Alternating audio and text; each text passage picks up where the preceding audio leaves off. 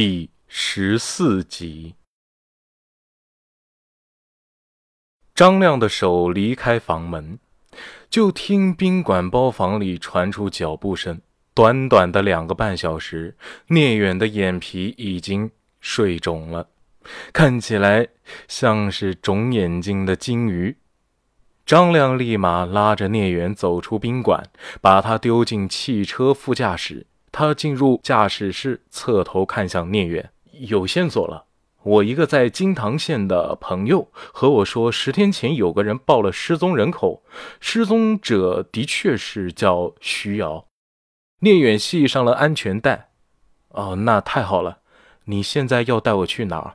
当然是去金堂县啊。哦，对了。”前面不远处有个地方有特色小吃，呃，咱们先把午饭解决了再说。张亮指着不远处的小饭馆，聂远在饭桌上压根就没有吃出来桌上几盘菜到底是什么口味，他现在的心思啊，压根也都没有放在吃饭上。我吃好了。聂远放下了碗筷，抽出几张桌上的面巾纸擦嘴。张亮没有起身的意思。你急什么？我不还没吃完呢。聂远的身子就像是被蚂蚁呀钻体一样坐立不安。你快点吃吧，我快等不及了。不知过了多久，反正桌上的盘子里只剩下了菜汤，张亮才恋恋不舍地放下碗筷，抽出两张纸擦擦嘴。聂远递上前一根烟，张亮接过烟，点燃，深吸一口气。虽然我的朋友说有人报了徐瑶的失踪人口，可是发生了一件十分蹊跷的事情。聂远凑过身子问：“呃，发生什么事了？呃，咱们还是上车聊吧，这里有点热。”张亮起身走到了老板面前，扫了二维码付款。车上，聂远问：“你打算现在带我去金堂县？现在不去，我们还要等什么时候？”张亮递给聂远一根烟，报失踪人口的材料，我的朋友没有找到。这个报案人是他本人接待的，报案的材料也是他存档的。聂远不理解，那我们现在去能解决什么问题？张亮解释了一下接下来的安排。金堂县不是特别大，人口也不多，而且报案人这几天啊总是会找麻烦。他专程又请了半天假，带着聂远下乡去找报案人。张亮不以为然地说：“啊，不用谢我，以后我要是有什么事情，你也得像这样帮着我才行啊。我也不图别的，那我就不客气了。”聂远看向了窗外的风景，嗯，没想到你人缘那么广啊。张亮就好像是打鸡血一样。无时无刻都是那么的精神抖擞，哼，你也不想想，我对你好不好？对别人当然是一视同仁呢。只有用真心才可以换来真情。哎，还是你们 S 省的人文好啊！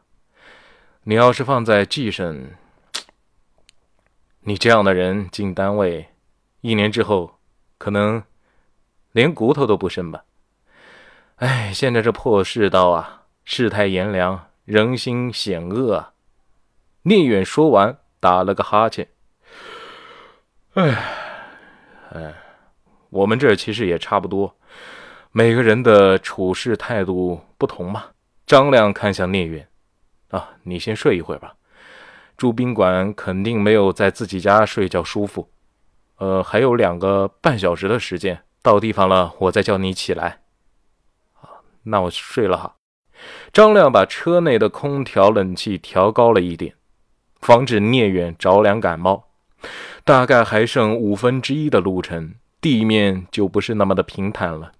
刚开出去一里路，聂远就被颠醒了。啊，还有多久啊？空调吹的时间长了，聂远说话的嗓子有些哑。嗯，什么？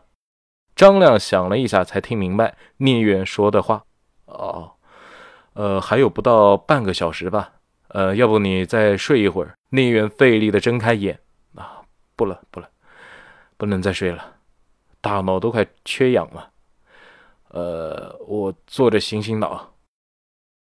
很快，张亮就把车停到了一个派出所门口。他们两人下了车，他轻车熟路地带着聂远走进了派出所。张亮走到一位办事民警的面前，问：“呃，刘明在吗？”办事的民警抬头看了一眼张亮，就低头忙活手里的东西了。呃，刘明他出勤有一阵子了，呃，很快就回来了。你们先在这儿坐一会儿吧。张亮和聂远找了个位置坐下，民警似乎忙完了，便看向前面坐着的两个人：“我给你们倒杯水吧。”两人接过了民警递过来的水，喝了一口后，就放在一旁的座椅扶手上。聂远打量着四周，想不到县里的派出所装修能如此豪华。不多时，屋外就走进来了三个身着制服的民警，身后跟着一位中年男人。他打量人的时候，眼神不太对劲，看起来有些精神方面的疾病。哎呀，张哥！最前面的民警走上前，伸手打算和张亮握手。哎，你什么时候到的呀？我还怕你来的早呢。张亮伸出手与民警相握。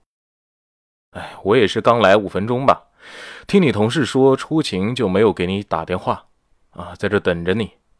张亮指了指握手的民警，对聂远说：“他就是我说的金堂县派出所的朋友，他叫刘明。”聂远与刘明握手，张亮介绍聂远给刘明认识，他是我在冀省 X 市的刑侦分队的副队长朋友聂远。呃，中午咨询你的事情就是他拜托我的，啊，你们先在这儿教育一下他，天天这么高，以后我们还用为人民服务吗？光为他的事情我们就折腾半天。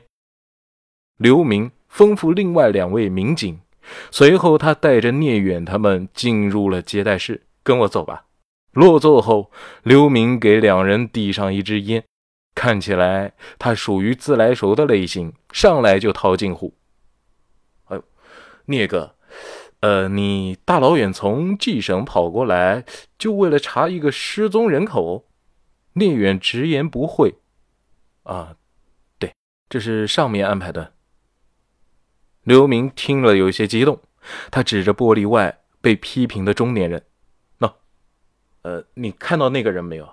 对，就那个大哥。”聂远看着刘明，嗯，我看到了，怎么了？哎，他呀，他是徐瑶的爸爸。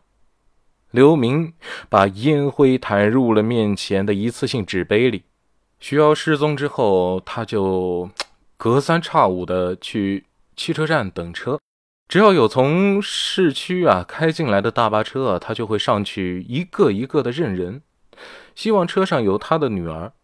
今天啊，他强行想看一个刚去市里割了双眼皮的小姑娘的脸，她男朋友呢不给她看，就出手制止，两个人就打起来。哎，有人看不惯欺负老人家就报警了，我才出勤的。聂远指着四处张望不看民警的中年男人，我看他的精神状态不太好啊，怎么了？刘明把烟蒂丢进了纸杯。哎。估计是他女儿失踪之后，他受了打击太大了，才成现在这种疯疯癫癫的样子吧。聂远嘟囔着：“哎，这怎么办才好啊？哎，把徐瑶找回来，送到他身边不就行了？”刘明不知道事情的严重性。哎，女孩现在怎么样了？她在哪儿？聂远双手在脸上胡乱摸了一把。徐瑶跳楼了，现在还不太确定跳楼女孩是不是他的女儿。啊，严不严重啊？刘明问完就愣住了。刑事侦查的同事不远万里的过来，说明什么？他死了。聂远说：“嗯，女孩死前还遭受到了性侵，所以我们来这儿就是为了查她究竟是为什么从 C 市跑到 L 市的。”聂远开始讲解起女孩跳楼当天的经过，把一些地方的内容给隐去。讲完后，刘明呆在那儿，嘴巴里只蹦出了两个字，在不断的重复：“完了，完了，完了，完了。”亲爱的听众朋友们，本集播讲完毕，感谢您的收听，我们下期再见。